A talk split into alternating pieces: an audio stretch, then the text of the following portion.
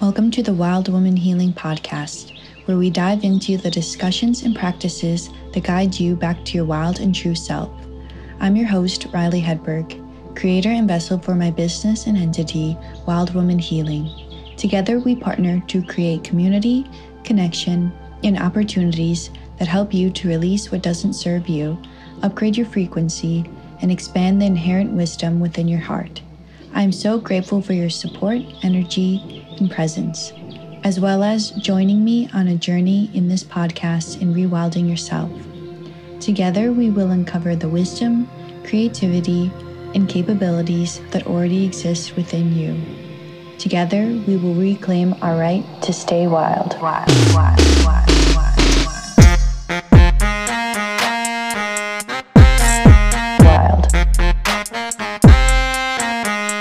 Wild. Wild.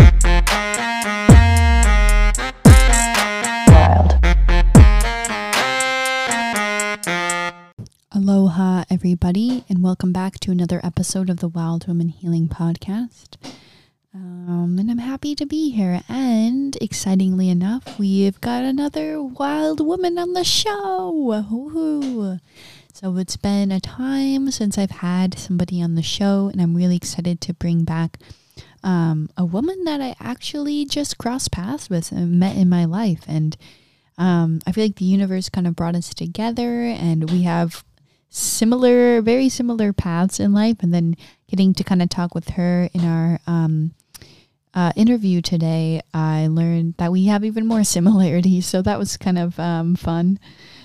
Um, so yeah, but before we get into the episode, um, just to catch everybody up. So if you haven't heard, it's been kind of big news, but um, so Maui had a big fire that happened, and um, unfortunately a huge chunk of the community, and um, a community called Lahaina was basically destroyed, people's lives lost. Um, yeah, just a huge devastating blow to the community in general. And um, as some of you know, Maui was my first home when I came to the islands, and holds um, a very, very special place in my heart. So um, I'm feeling quite sad about it, um, and sad for everybody involved. And yeah, it's just, it's a hard thing. So that's something I've been um, feeling lately. Um, and yeah, it's, it's been a lot. Um, So I I wanted to, um, you know, put, they're looking for, of course, donations, um, and that can be monetary, or it can also be clothing, um, I think non-perishable items, diapers, um, things like that. And I'll put um, a link. So if you want, you guys can go look. And if you feel called to support the community in any way, I would really appreciate it. Um, and if you can't support, you know, in that way, just maybe thinking about the community um, would be great. Um, so, yeah. Um, besides that, I'm getting excited to start my um, uh, doctorate program in the next few weeks. I'll be going to California to start that. Super pumped for that. And actually, our speaker, Darlene, today, she um, is an adjunct professor there, and she also went to school there. So that's actually how I kind of found her and connected with her. Um, so yeah, I'm really excited about that. And um, I got to give a human design reading to somebody this week on top of the clients I already see. And that was really fun because I haven't given somebody a reading in a while. And I was like, oh my gosh, I had so much fun. I was amped with energy after. So Uh, so yeah, if anybody's looking for a reading, feel free to email me. I don't believe I have like my calendar set up anymore, um, for people just to like go on and schedule one. But if you ever want to have one, you can always email me or message me on Instagram or Facebook or wherever. Um, and we can talk more about that. Um, and then of course too, my coaching program is open. And like I said, I'm taking a sliding scale, um, so if you've been interested and want to sign up for that and work with me, Um, you can go onto my website under offerings, under coaching, and you can get more information on the program, and then you can fill out the application to sign up and express your interest. Um, so without further ado, I'm going to read the bio of Darlene. So Darlene uh, is a part-time faculty of the College of Mind-Body Medicine at Saybrook University. She is an online therapist licensed in marriage and family counseling and a psychoeducator who is dedicated to helping adults grow psychologically and spiritually. She works with creative, high-achieving, intellectually gifted, and talented individuals, including activists, counselors, and therapists, entrepreneurs, environmental and social change makers, law students, musicians, organizational leaders, and visionary writers. She is herself a journalist and activist in addition to being a therapist. Her philosophy is that biopsychosocial and spiritual development go hand in hand. Her tailored focus on mind, body, health, and the whole person means that every individual can find hope for healing. Um, she authored and published Dreams and Dream-like Experiences, The Role in Spiritual Emergence Process, Processes and Carrying On, a workbook for women who've lost a pregnancy.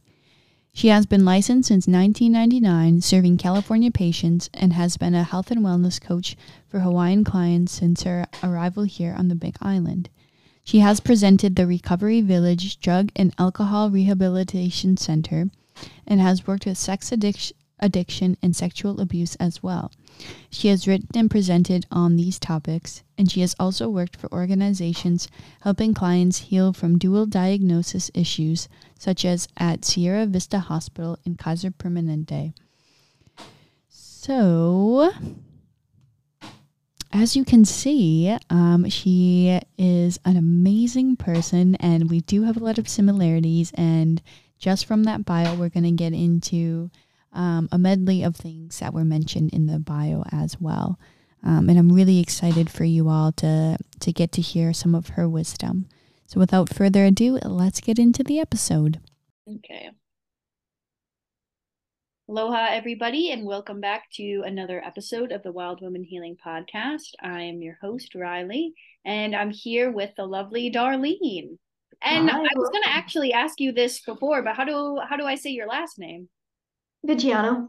Viggiano. Okay, got it. Um, so, so excited to have you on the show today.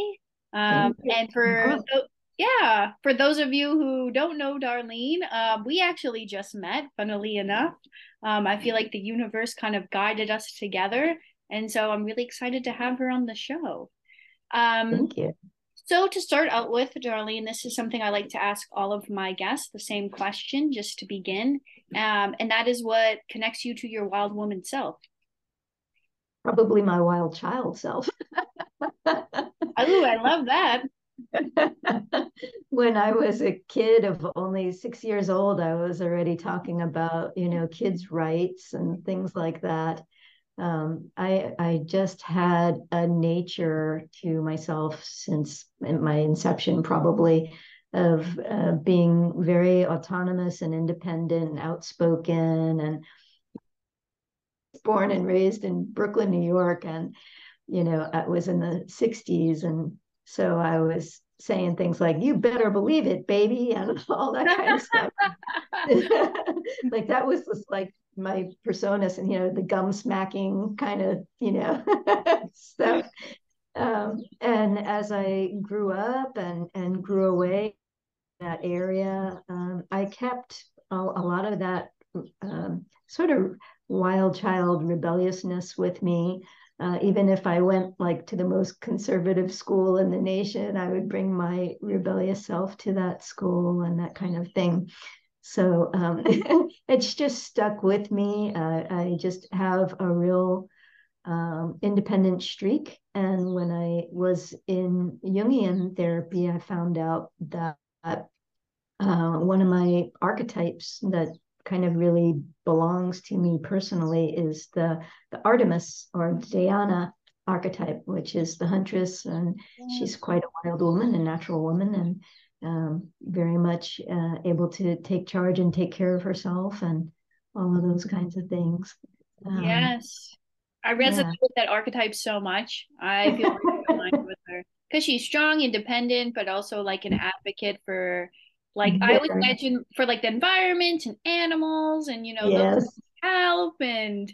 Absolutely. Yeah. And I'm a big nature lover and puppy lover. And yeah, it's pretty endemic in me. So. Can I ask how you kind of um, kept with that, like, wild woman spirit, right? And kind mm-hmm. of kept with your independence, like, I'm going to, you know, go my own way and really stay true to myself, because that's a huge theme that we talk about on the show and that I know a lot of listeners have a difficult time with. Um, so, yeah, how did you go about keeping that? Because I know it can kind of be hard as we grow up. People try to tell us who we are, how to be.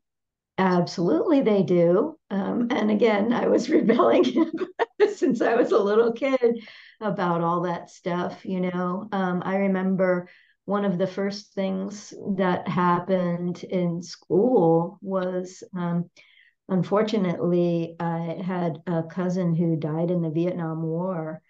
And I was sitting in a classroom one day in Brooklyn, and some teacher was talking about how, you know, war is beautiful and all this stuff. And I like stood up and pounded my little fist on the desk and said, how dare you say that? And, you know, and she like sent me to the next room to stand with my face in the corner. and, and I wasn't allowed to explain why, the next classroom and all that kind of stuff. And these kinds of incidents would just happen, you know, periodically throughout my life. Um, even in uh, my most uh, latest years in, in corporate world, I became a, a union steward, and I got, you know, pretty much drummed out of the corporation, you know, for for that kind of um, behavior and stance in in in, in the world of uh, healthcare, and so yeah, um, just many different. Significant times throughout my life, it would become a question of, is this going to be about my own integrity and, um, you know, knowing who I am, being who I am, doing who I am, or caving to, you know, other people's dictates um, because they own the purse strings, or they own the power, or they own the whatever they own. You know, I own me. Yeah. Um, and so, uh, it's very important to to live true to oneself, um, you know, because we know th- throughout history and throughout the ages and throughout literature, without that, you can't be true to anyone else in, in any case. So it's it all, your whole life becomes a lie that way. That's very true. Mm-hmm. It's kind of like the whole thing. If you can't love yourself, and then it's hard to love other people, right? Or something. Yeah. You know, yeah. that whole saying. Yeah. And it's not that it works out easily or well at any time. You know, there are conflicts, there are sacrifices, um, and, and sometimes you do compromise yourself a little bit. Um, but there are just certain boundaries that you just can't cross inside yourself, you know, mm. um, and still remain healthy. And w- when you do not, uh, fulfill yourself and be true to who you are, you end up with a neurosis. And, you know, that's something that people often learn in a midlife crisis, like I had when I was back in my thirties. Oh, okay. So, yeah.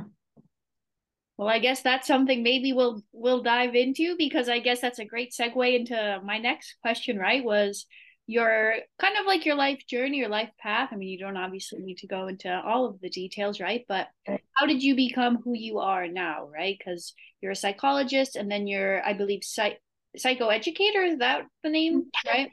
Mm-hmm. Um. So yeah, how did you get to where you are today? Yeah. So I mean, as I was a kid, I would go through all the things that kids would go through about what they want to be when they grow up. A, a teacher, an actress, a singer, a conservationist, a diplomat, whatever, you know, all these different things, right? Um, and so when I came out of school, uh, I ended up going to Japan and um, doing uh, kind of journalistic work, and also teaching English as a second language. And when I came back, I found that people treated me as though I had fallen off the face of the earth rather than gotten good work and life experience by going to Japan, which I thought was absolutely crazy. Mm-hmm. So uh, from there, I had to go on to a master's degree in journalism to make it solidified that, you know, I I was worthy in the work world and could do, um, you know, work in, in the American corporation. So I did that for a while, and uh, it was working out pretty well um, until I got to the point where it was working out too well. I was uh, working for the Tom Peters group on Achieving Excellence, uh, writing about all the excellent things that all the companies were doing all over the country, and getting flown around to here and there and interviewing all these highfalutin people who were doing highfalutin things, very cool things for the country. And I myself was just writing about those things. I wasn't actually doing any of those things. Um, and in the meantime, I had uh, had a miscarriage that was causing my marriage to fall apart. Um, I felt like I really couldn't grow any further in the company because everybody was happy. You know, nobody was going to move out or off or away, and, and there was going to be nowhere for me to move up. Um, so I had reached kind of the pinnacle of my journalistic career at that point, and I wanted to do excellent things on my own. And being in a midlife crisis, I put myself in therapy, and lo and behold, began to find that Um, I felt called to give back what I gained from therapy, which was, you know, being able to come through that midlife crisis, being able to have a sense of self, being able to reconnect with that, you know, inner wild woman, and be able to manifest and live from that space in the real world.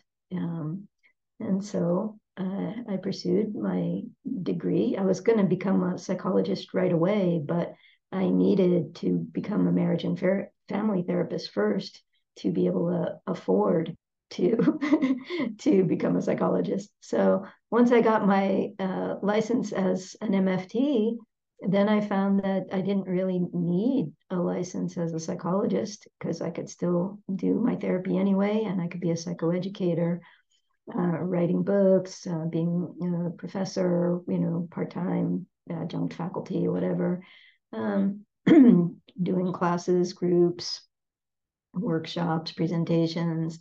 Um, I had written two books that got published. I wrote a bunch of articles.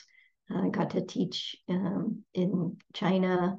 Just like so many things opened up for me from just having the uh, PhD psychology degree that it And I was pretty far along in my career um, or my life because it was a second career, right? So it felt like, why would I go back and redo all of that licensure stuff, right?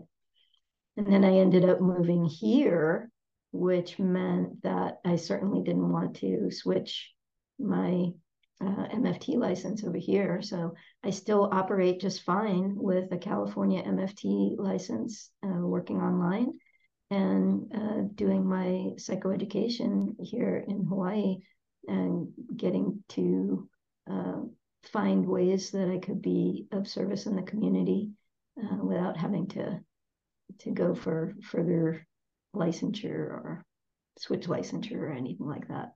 Sure. Yeah. It got, it sounds like a little, like once you kind of, you know, were going down that path, like so many things just opened up for you. One thing leads to another. Yeah. Yeah, definitely. Mm-hmm. Um, and I'm curious, you know, with your midlife crisis, uh, do you feel like it was like a kind of like a loss of self and then like a finding of self, or like? It yeah, was. Okay. Yeah. It, it was an old self and a finding of a new self. It was a dark night of the soul. It was uh, coming to terms and to grips with past traumas that were recalled by the um the miscarriage, uh, relating to my femininity, my uh, role as a woman in the world, all of that kind of thing, uh you know, kind of stuff, you know. Mm-hmm. um, So there was a lot of questioning going on. And that was one of the things that led to the writing of my first book, which was Carrying On, a workbook for women who've lost a pregnancy. Mm-hmm. At that time, there were no workbooks for miscarriage. There were textbooks, yes. There were um, grief books, grief workbooks, yes, but no workbook for miscarriage.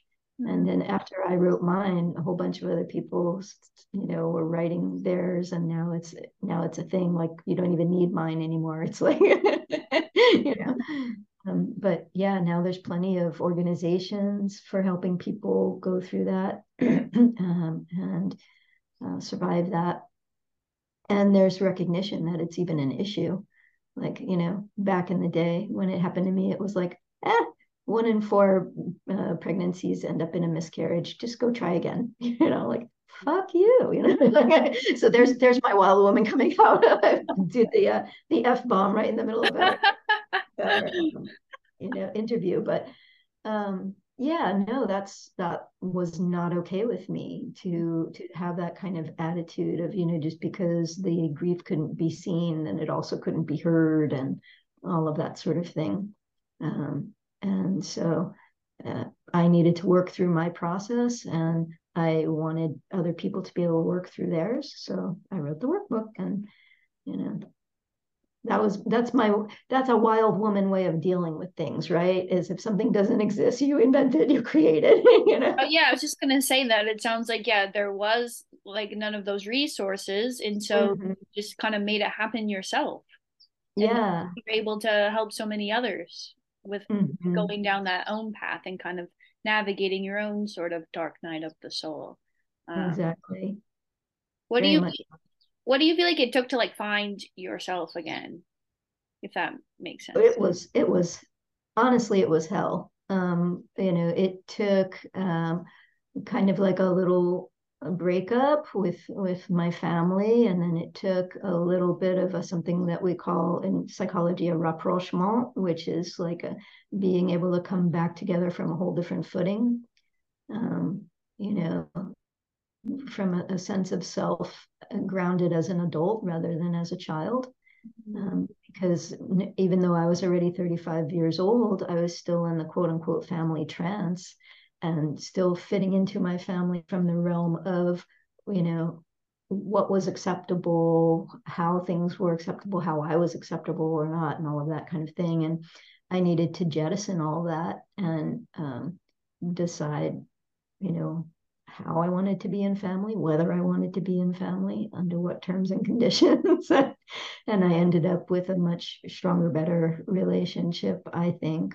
Um, In, and position and and uh, I don't want to really say status in the family, but status within myself, mm. that, from which to relate to my family, mm.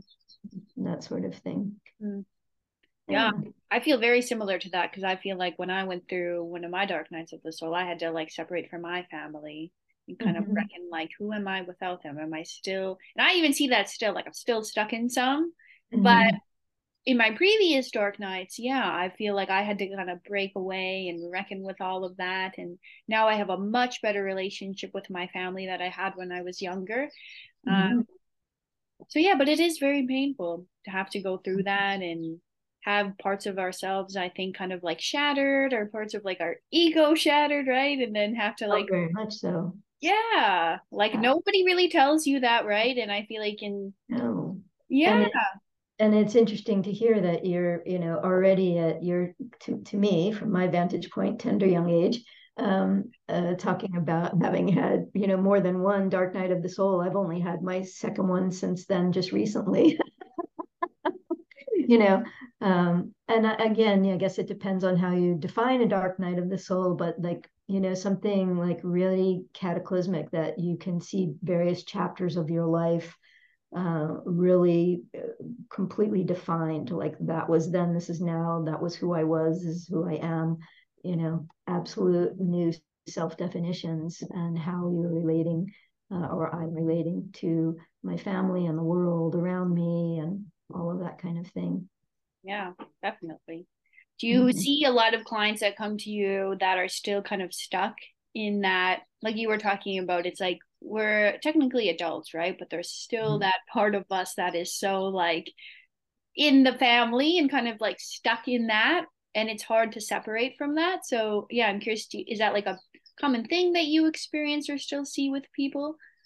Well, being a marriage and family therapist, yeah, I deal like almost exclusively with relational issues, right? So how people deal with their family, how people deal with their intimate partnerships, how people deal with their children, how people deal with themselves, how people deal with the world around them, their companies, um, their siblings, just so many different relationships that were all involved in uh, in so many different parts of our lives that all need to be negotiated. mm-hmm. It's quite a package, really. Yeah, because I feel like we're in relation to everything, right? And yeah. I think it's so easy to sometimes lose ourselves in all of that.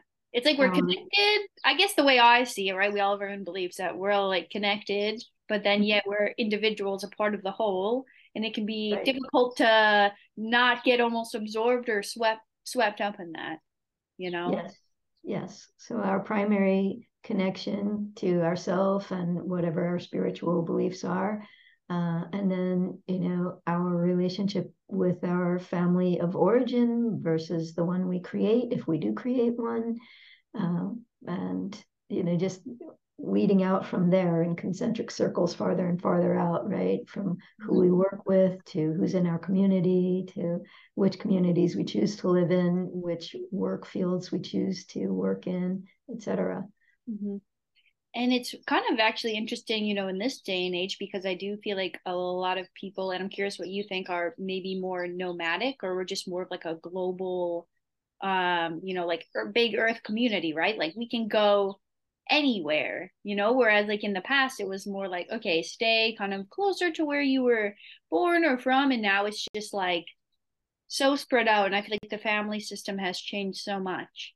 So yeah, I'm curious like what you see kind of with like the family like systems in like our modern age, and how that kind of plays a role in how we see ourselves and our connection to like our chosen family, but then like the family that we were born into.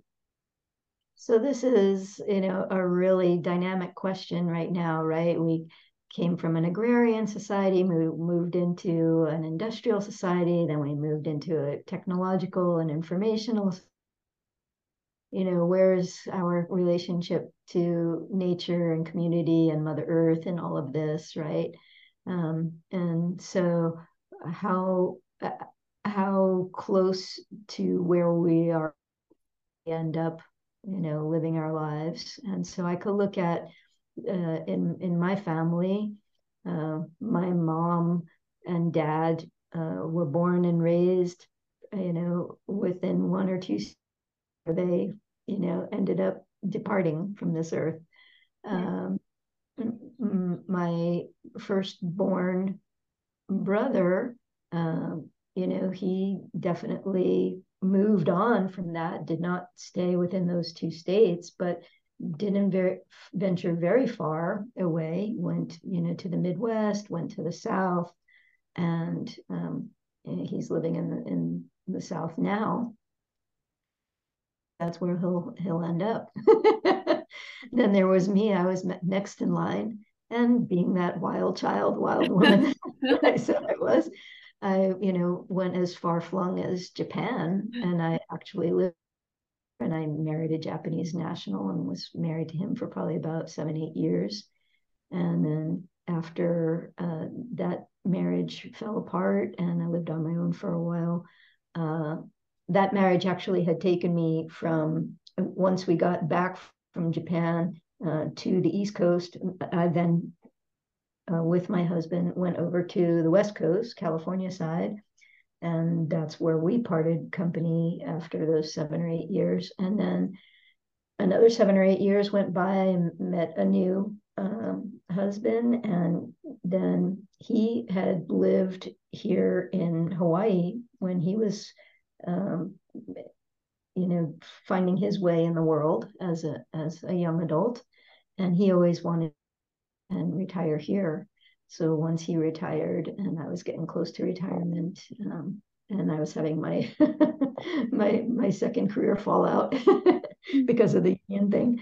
Um, and then we ended up coming over here. So uh, it was a big it, that you know that was part of another you know dark night of the soul and shift with my family was you know my coming over here and mm. uh, having far less access to you know the East Coast contingent of the family. Mm. So my younger sister kind of is a little bit a throwback in the sense of, you know, someone who was born and raised in one state, um, now is living again in that state and probably intends to stay there for the rest of her life, even though because of marriages and travels and all that, she has lived in many other places, even in Canada. Um, but she always kept wanting to come back, always wanting to come back. There was that, she, you know, her archetype is probably more of a Hera archetype, like, you know, uh, uh, archetype, like that one of the home and the hearth. And, mm. the, you know, she has that kind of a soul connection. Mm. Mm-hmm. So, so, you know, part of it is cultural and historical, but part of it is individual too. What are How, what do we bring to the picture and the pie of, you know, what's available in the world? Mm. You know, you travel far and wide, but are you the person who will then go live there and stay there? Or are you the person who then feels you need to come home and re-solidify your connection to your origins? Hmm. And I wonder too, you know, with like the archetypes, right, that are present within us, like what makes one stronger, right? Like the Artemis archetype in you, and then like the Hera archetype in your sister, right? Mm-hmm. So mm-hmm. um, do you have any ideas on that? Or I've always wondered that. Well, you know, I mean, you, you think about things like genetics and blood types and birth orders and, um, you know, the stars and like just so many different, right? Yeah. Yeah. To me, everything is biopsychosocial spiritual. So biologically, what was our load? You know, psychologically, uh, what were we faced with socially? Uh, how did we navigate in the world? And then spiritually, did we feel like we had the book opened unto us or thrown against us and at us, right? Uh, yeah, that's true. And, uh, or did, was there no book? Right, and are we writing our own book? Yeah, there you go. So um, yeah, so you know, oftentimes, say biologically, you get you get one load that's against you and one load that's in your favor, right? You get all of these downloads and genetic predispositions uh, from your parents, some of which are like unfortunate and some of which are very fortunate. Yeah. Mm-hmm. And, and uh, psychologically, you go through life and you you find your talents and your skills, and then you also bump into things and you find your failings and your uh, shortcomings, and terrible things can happen to you and wonderful things can happen to you, and all of that impacts you know, your responses and reactions and how you're going to deal with things. And then socially is a big freaking deal, right? You know, mm-hmm. Not just your home environment, your school environment, your work environment, your neighborhood environment, what's going on in the greater world around you. You know, are you growing up in COVID? Are you growing up in, you know, whatever, yeah. World War Two?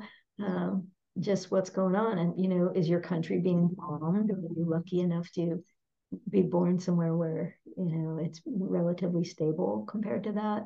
Um you know poverty versus riches, uh left versus right on the political scale, like so many different um attributes and influences, right? Um and then you know we talked a little bit about the spiritual, but you know or did you just automatically accept whatever you were raised with, or did you, you know, have that wild child instinct to to rebel and seek your own way and all of that kind of thing, right? Yeah. So basically, there's a lot that goes into it, not just big one time. Big time. Yeah. There's no easy answers. There's lots of wonderful questions, and that's yeah. to me what makes life worth living. Definitely, yes. So I, I want to give you time, of course, to talk about hypnosis, because we haven't had anybody on. Oh, that's, that's right. I know. I'm. Yeah, I can definitely. Yeah, that's it happens a lot. I get off track, and well, not off track. I feel like whatever we're meant to say, right, is what we're meant to say. Mm-hmm. But um, I'd love to have you share a bit of your wisdom about hypnosis, because yeah, we haven't had anybody on the show, and I know a lot of listeners are curious about it. So how did yeah. you, I guess, get into that? Bring that into your practice. Mm-hmm. Yeah. yeah. So again, you know, it started with that uh, midlife crisis and my putting myself in psychotherapy and finding, because it happened to be a Jungian therapy, and well, we ended up doing a lot of dream work and active imagination. And I would just like sort of automatically fall into trance, and he wasn't a hypnotist, and like, what the heck is going on here? You know, I got very interested. And so Um, by the time I was going through school, you know, I was finding there in the M F T level of things, there wasn't any training in hypnosis uh, or even much in dream work at all, for that matter. But by the time I got to go for my uh, my doctorate in psychology, oh boy, I was like a kid in a candy shop at Saybrook University.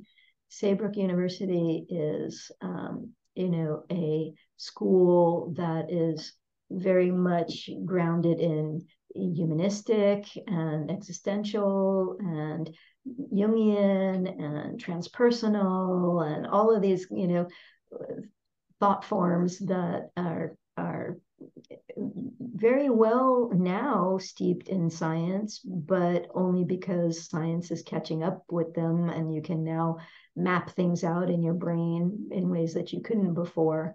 Um, and so uh, I got to learn hypnosis at Saybrook University, and then eventually I got to teach it there too.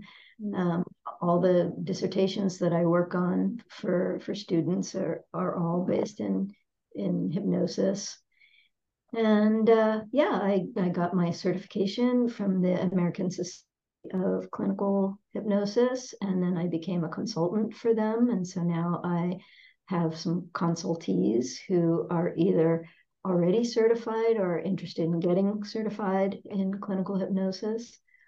And um, it's just a, a big part of my career. That was the reason I got to go teach in China, and uh, the reason I've gotten to do some really good, amazing uh, articles with uh, uh, Doctor Stanley Krippner, who I don't know if you've ever heard of, but that uh, name is so familiar. Like, yeah, get familiar. familiar. Yeah, get familiar. So I get. I got to do. Uh, he was on my dissertation committee, and then after yeah. graduating, I got to do a couple of articles with him. And as we speak, I have just been requested to do a, a monograph with him, a book. Wow! Um, it was also with him that I co-facilitated that uh, that China uh, work that we yeah. did. So, you know, there are, again, one thing leads to another, and there are certain things, certain choices that you make in life that open up so many doors. Mm-hmm. Well, it, I, oh, sorry, go ahead. Oh, I was going to say, one thing I had um, learned and been taught in therapy is, you know, um, always choose the the door that opens up the most other, you know, doors to you. I haven't always followed that advice, but um, yeah. But when I have, it's stood me very well. I definitely feel that. Yes, I mean, I definitely felt when I'm like, why don't I try to go to the clothes door? And no, it's not working. Um, I well, yeah, I was gonna say it almost feels like you were like kind of pulled towards like going to like hypnosis, like you had been mentioned, like I was seeing this therapist, and he wasn't necessarily like a hypnotist, but like still I was in that trance state. Mm-hmm. Right. So it almost feels like in a way, yeah, it was like something was like pulling you towards it in a way. I don't know if you feel well, like that or yeah, again, that natural inclination, right? You know, what you what you have inside of you, um, genetically, psychologically, in terms of your disposition, all of that sort of thing. Um, and then based on the social milieu that you're dropped into, where this I was very much into dream work and uh, I shouldn't say guy, doctor, um, but uh, very much into dream work and active imagination and all of those things that um, were dreamlike and trance-like. And, and I ended up doing, my second book was uh, Dreams and Dream-like Experiences, Their Role in, in uh, Spiritual Emergence Processes. Mm. And so I was doing everything about, you know, dreamlike states and trance-like states and altered states of consciousness and all of that kind of thing. So love it. Yeah, absolutely. So what do you, how do you feel like, first of all, hypnosis has helped you in your healing process or just getting to know yourself maybe in a new and expansive way? Yeah, I think it has been a big part of getting to know myself um, in terms of what was it, you know, in me that would have me falling into trance when I wasn't being hypnotized, and then, you know, maybe having trouble falling into trance when other people would try to hypnotize me, you know, if I was learning, right, in an academic situation or what have you. And what about me being able to hypnotize others, and about me being able to do self-hypnosis as opposed to hetero-hypnosis? Mm-hmm. um, all of that kind of stuff, and what's it like uh, for other people experiencing hypnosis, able to go deep and who's able to get benefit and all of those kinds of things. It's just, I find the whole thing extremely fascinating. And uh, recently I had done uh, some presentations on hypnosis and psychedelics um, because, you know, psychedelics are a big deal now again. And, you know, what is the relationship between those and hypnosis, and what are the commonalities and the differences and the indicators for using one over another, or maybe both, and all of that kind of stuff. So it just, so much fascinating stuff to be explored out there, you know. Um, yeah. I didn't even know you could do like self-hypnosis. I mean, it makes oh, yeah. sense when you say it, but I never really thought about that as like that. Oh, absolutely. Thing. Oh, yeah, absolutely. Yeah. Huh. And, you know, those times when one falls into it kind of easily and doesn't even know they're doing self-hypnosis. And then other times when a person is trying like mad to hypnotize themselves for a particular purpose and, you know, can't quite manage to get where they want to be. All of that kind of stuff. It's just, I, I find the whole thing uh, to be an endless source of curiosity. And, um, you know, now with all of the technology to be able to show what's going on in the brain, it's, it's quite, quite amazing. Yeah, that is really cool. You know, I mean, one of the things that absolutely, you know, astounds me to this day, even as much study and experience as I've done, is like, you know, people being able to stem their own bleeding, um, turn on and off certain, you know, neurons and, Uh, you know, uh, genetic coding. And I mean, it's just crazy what can what can be done, right? Um, okay. But, you know, how much can you count on it with each and every person that you're going to encounter? What are the different levels of suggestibility, the different mm-hmm. depths of, of trance that a person can go into? I literally knew a professor who could have his head on one chair and his feet on another chair and nothing under his body, and he could be there flat as a board and reach that level of hypnosis, right?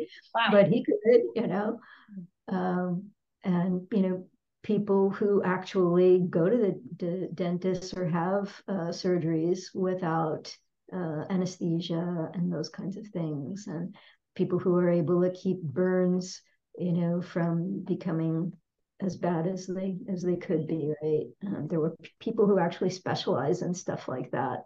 Wow. Um, it's just, it's it's wild, outrageous, and outlandish the capacity of the human mind is. And you think of people like firewalkers and stuff, right? How do they do that? How do they get away with that? Why isn't their body burning, right?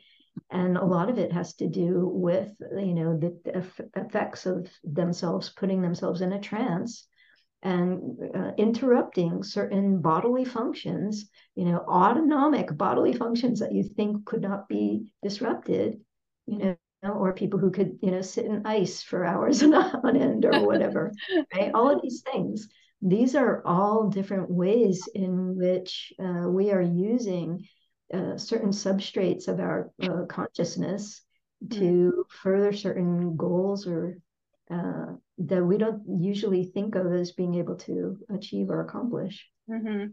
Yeah, it's so powerful. Like, our minds are so powerful. It's great. Absolutely. You know, and it goes both ways, right? You could have people who physically are have the capacity in their eyeballs and their brains to be able to see, and yet due to a trauma, they can't see or they can't speak.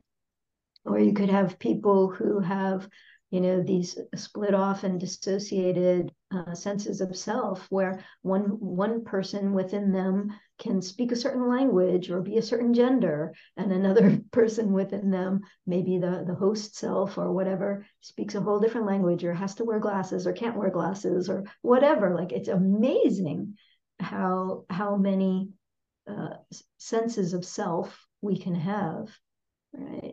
And you can tap into all of that through uh, hypnosis and trance, and also through things like dream work. But you, you there, those are the few accessible ways of doing these things. And psychology really misses out when it just sticks with, you know, simplistic um, techniques that, okay, may be evidence, you know, based, like C B T or whatever. That's great. You should be evidence-based, do the best you can with, you know, all of that. But don't forget that, you know, even though we now have the brain markers for what's going on with hypnosis, there's still so much of it that we don't know, and still so much to be explored. You know, uh, Stanley Krippner himself, one of his earliest experiments w- were these, you know, psi experiments, right? About, like, psychokinesis and being able to clairvoyant, uh, be mm. clairvoyant and um, precognition and all that stuff. One of the fascinating, interesting things, as a side note, is that he was down in the basement lab of Maimonides Hospital doing his psychic experiments when I was born in that very same hospital. Whoa! That's a connection. And we, yeah, it's like a, a like a birth connection that I had to him that never came to fruition until I was in my fifties. Wow. Like, you know, and now it's it's still a burgeoning connection. You know, there's still yeah. more we're we're working on doing together. Wow, that is so crazy. Life is wild. I know. Life. I love when those synchronicities happen like that. Mm-hmm. Yeah. And that was the, one of the biggest things that I learned in, in Jungian therapy too, was all about synchronicities mm-hmm. and individuation, and oh, just it, it, it's such a, a fascinating world. I can't even, you know, begin to describe how it turned my whole sense of myself and the world and potential and possibility, you know, to to go through that process. Mm-hmm. Of, yeah. Um, healing from that dark night of the soul.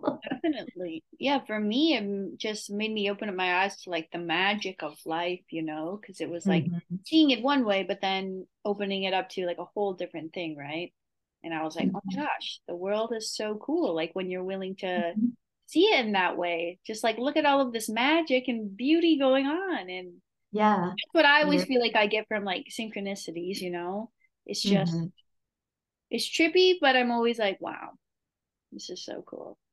Yes. It makes me feel connected in a way, you know, like I'm part of it all, you know. To, like, be, in, to be in the flow and to have that feedback yeah. from the universe, you know, right? Yeah, definitely. Mm-hmm. So yeah. um, um, I did want to ask, um, and I know we're kind of coming up on time a little bit, but what does a normal, like, hypnosis session look like? Because I know okay. there's probably some people listening that are kind of like, oh, maybe I'm interested, but I'm not really sure. Yeah. Um, yeah. So, yeah, what what what does it look like? So normally there's something called an induction, which is basically the first suggestion to, you know, relax and go within and all of that good stuff, right? And then there's the deepening, which gives you a chance to really steep yourself in your unconscious processes. And then there's, you know, the kind of the primary suggestions for, for whatever your goals were about what you wanted to do, and um, perhaps some anchoring to make, to help those, you know, really stick, and uh, maybe some post-hypnotic suggestion about how you're going to behave after you come out of the trance and all of those kinds of things. And again, this is all consensual, all about, you know, what the person's goals are. Uh, and uh, and then there's the the relearning, right? Um, getting the person to be functioning in their regular state of awareness, uh, but having kept the gains that they made while they were in this other uh, state of consciousness. Mm-hmm. So that's the basic process, right? That's, you know, that's the skeleton. And then all the all the meat that gets added on in there, right? All the processes, yeah, from different applications, yeah. Mm-hmm. Yeah, I mean, I know when I I've been hypnotized, I think two or three times, mm-hmm. um, and each time I just felt like I got so much wisdom, mm-hmm. um, and my therapist would always record it and then send it to me so that I could listen to it after. Yes, uh, and I was I always. That. Yeah. And I was always surprised just like what came through, because for right. me, it was kind of like, I felt like I was conscious and aware, but at the same time, there was like another part of me that was coming through mm-hmm. that normally, you know, is a little bit blocked by my like ego self in a way. So mm-hmm. yeah, it was just so interesting. And I feel like I got, got so much wisdom about my life from it. So. So are you one of those people who might forget some of the things that came up? Okay. Yes, definitely. Yes. Yeah. I thought I would remember, like I remember some things and, you know, during it, I'm like, okay, yeah. And then no, well, when I would kind of come out of it, I was like, uh, what happened? So uh-huh. yeah. yeah, I'm definitely one of those people. So you're someone who can go really deep and, you know, um, you could probably make very good use of suggestion. Okay. So. Yeah, she said I. She said she um had a great time with my session because I, she said I was really open and mm-hmm. I would just kind of let things come through, whereas some people were like fighting it a bit more. Mm-hmm. Um, but I feel like that's just because I'm a bit more open to, like I've been doing it a while, and I'm more open to kind of some of the um trans-like states, and I'm like, yep, let it come through, we'll see. Mm-hmm. But yeah, then I find I don't really remember some things mm-hmm. until I listen back and I'm like, what? Mm-hmm. So yeah, it's a yeah. it's a cool experience for sure. It really is. It's it's it's worth trying once, especially with someone who is truly qualified. Yes, and all of that kind of stuff. And um you know, I, I think too, there's so many different ways of doing hypnosis, right? Some people receive yeah. it passively. Some people um, talk during hypnosis. There's even automatic writing that can be done in hypnosis. Um, there's, you know, ideomotor signaling with the fingers. There's many different ways to communicate um, in hypnosis. And so, um, It's it's it's just a huge, huge field with so much room to play and so much room to grow. Mm-hmm. Um, and so, yeah, also important to be careful as well. Mm-hmm. Definitely. So um, I know we're kind of coming up on time, um, mm-hmm. but if you would like to share how people can connect with you and find you and about your work and the services that you offer. Um, yeah. Yeah. So- So unfortunately, I have a long, complicated name, Darlene Viggiano, V I G G I A N O. And then, you know, you've got the, the P H D and the M F T. And so you can find me on like Facebook and LinkedIn and all of those kinds of things. Uh, if you just Google my name, you know, things come up about books I've written, papers I've written, um, presentations I've given, what have you. Um, and so... Um, I have the email, D for Darlene, B for Barbara, Viggiano, my last name, at gmail dot com. Um, my phone number is still a California number, nine one six, two three nine, five two four eight. Um, I think when I retire, I will get a, a, a Hawaii number, an eight oh eight number. But uh, for now, it helps my career if I stick with the California number. But yeah. Um, yeah, so if somebody reaches out, I will be sure to respond. Um, I like to, you know, keep in touch with people and provide services that they need, whether they're from me or whether I give resources to other um, things that are available in the community. I like when people ask questions and, you know, even if I don't know the answer, I'll research it for them and let them what's coming from me and what's coming from uh, from research. Awesome. I mean, yeah, when I reached out to you, you were pretty open to me, right? And mm-hmm. giving me so many resources and then willing to be on my show. So, mm-hmm. and I want to say too, to everybody listening, um, a lot of her information will be in the show notes too. So, um, yeah. So if you miss some of the stuff, right, or you're trying to write it down really quick, just go to the show notes and it will all be there. Um, mm-hmm. So before we depart, um, are there any words of wisdom that you would like to offer to our guests in whatever shape or shape, way or form is coming to you? Yeah, I, I think probably, you know, if, if, if a person senses themselves to be a wild woman, to go with that, to, to embrace that and, and share that with the world, steep themselves in it. Don't be afraid of it. Um, and always, you know, check in with others, how, how they're feeling in relationship to that and how it's affecting them. Hmm. What you want to, what you want to do to continue to grow into hmm. yourself along the way. I love that. And I especially love that piece about checking in with others, because I think sometimes mm-hmm. that can be like the piece that's missing a little bit, or mm-hmm. there can be a little bit of maybe fear around doing that. So I love that. Absolutely. Yeah. Important piece. Well, yeah. Well, thank you so much, Darlene, for being on the show and sharing all of your wisdom and your story with us. It was such a pleasure. And thank you. Yeah. And thank you, everybody, for listening. Um, and feel free to rate the show, subscribe, send this episode to anybody that you feel like um, would enjoy it and get some wisdom out of it. And most importantly, stay wild.